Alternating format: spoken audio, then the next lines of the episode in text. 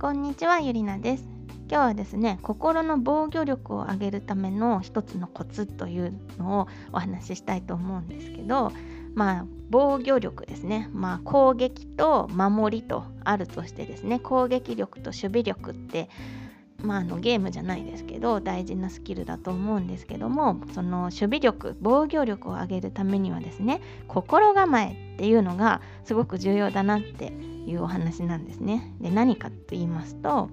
最近応援しているお笑いコンビの方がいましてねその芸人さんがやってる YouTube でこの間こんな話をしてたんですけどその芸人さんがコントでですね弾着ってあの私も知らない言葉だったんですけどあの銃をパンパンパンと撃つ時にあの演出でですねパンとあの何て言うんですか弾丸が弾け飛ぶっていう演出があると思うんですけどそれをなんか弾着っていうらしいんですけどそれを使いたいということであのリハーサルしたんですけどもその弾着を仕込んだジャケットを着てじゃあもうは本当に初めてじゃあ一発どんなもんかまずテストしてみますねっていう時にその胸のところにですねパーンとなるような仕掛けをした服を着てじゃあやってみますよって言って一発パーンとやった時にですねものすごい衝撃でえ？なんかもう本当に撃たれたんじゃないかぐらいびっくりしてでも耳もキーンってなってもう鼓膜がもうキーンとなって聞こえなくなったぐらいにもうパニックえこんなに威力がすごいの？なんか思ってたよりだいぶやばいぞってなってもうパニックになるぐらいだったん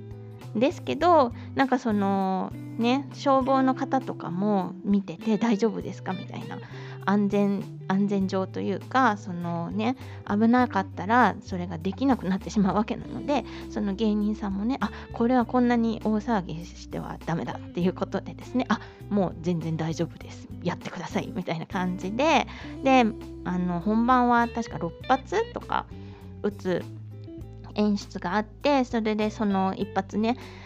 あのもう耳がキーンとなって聞こえないぐらいだったんですけどじゃあ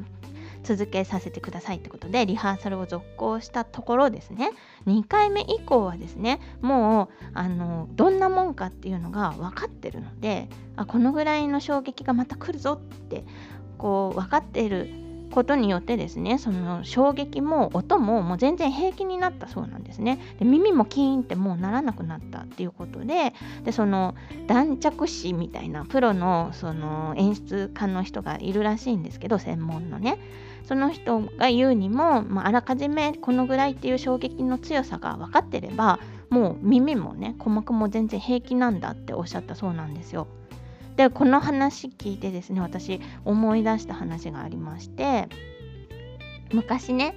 あのミノモンタの思いっきりテレビってあったんですけど知ってますかね？あの昔懐かしい番組だと思うんですけどあれをね私子供の頃に見るのが好きでね。でそのなんかある時の特集が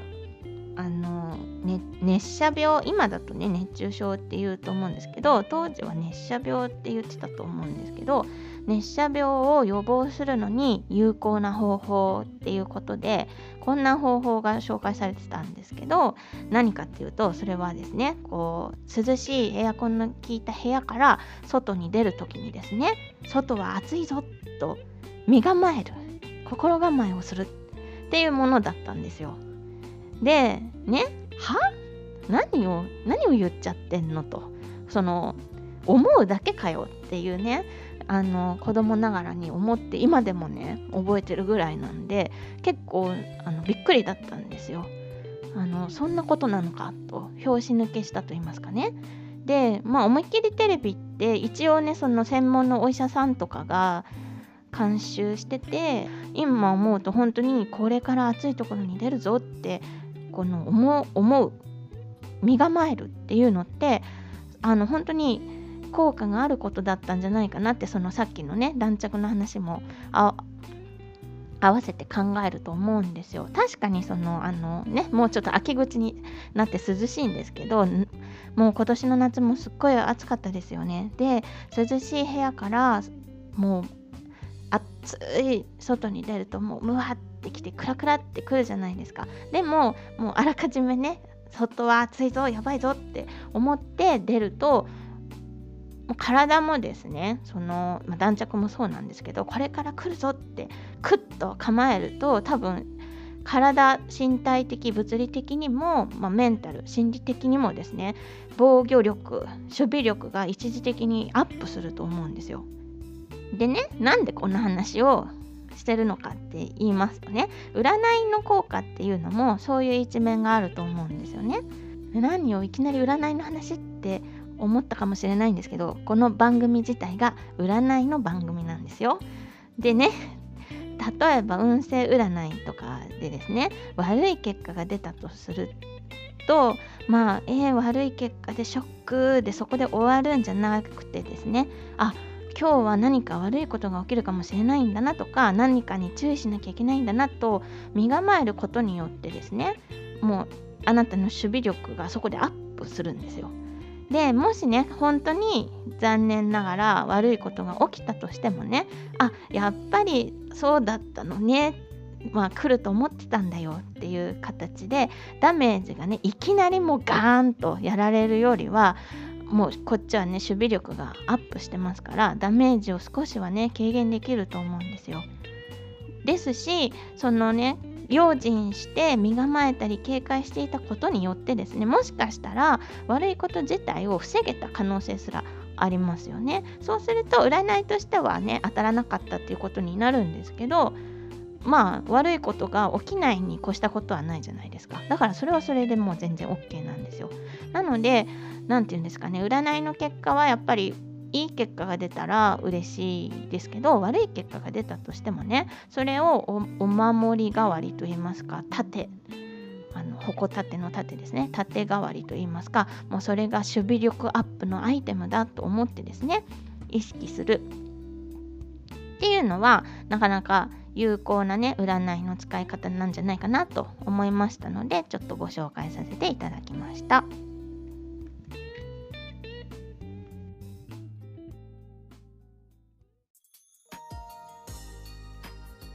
占いのコーナーです。じゃあ今日はですね、防御力にちなみましてですね、これからちょっと気をつけたいことといいますか、心に留めていた方がいい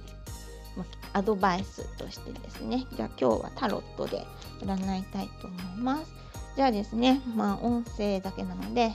あの1から5までの数字を1つ思い浮かべていただいて今12345どれにしようか決めてください。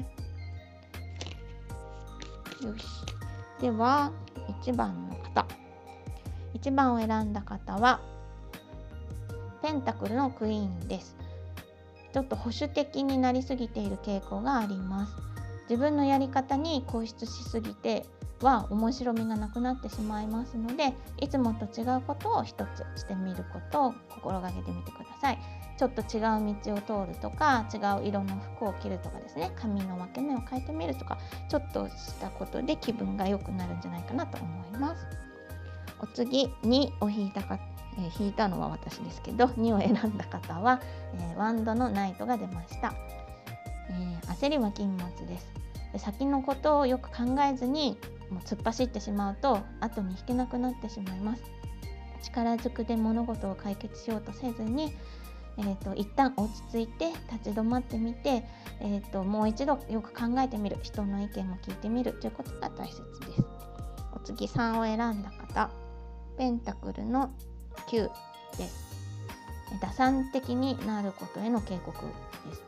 えーと、お金目当てでお付き合いをしたりとか人を騙してですね自分が豊かになろうとしていないかどうかをちょっと胸に手を当ててですね考えて、うんお世話になっている方には感謝の気持ちを持って誠意ある態度をとっていくといいと思います。次、4を選んだ方、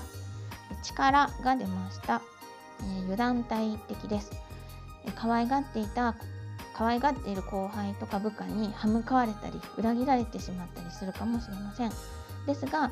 今までですね自分の立場を利用して、えーとその人たちに接していなかったかというのを振り返って見てですね一人の人として誰に対しても相手の気持ちを尊重して接するようにしましょう最後5を選んだ方カップのクイーンが出ました。えそうですね親切心が行き過ぎておせっかいになっていないかどうか相手に尽くしてばかりで自分が無理をしていないかどうかっていうのをちょっと意識してみてください。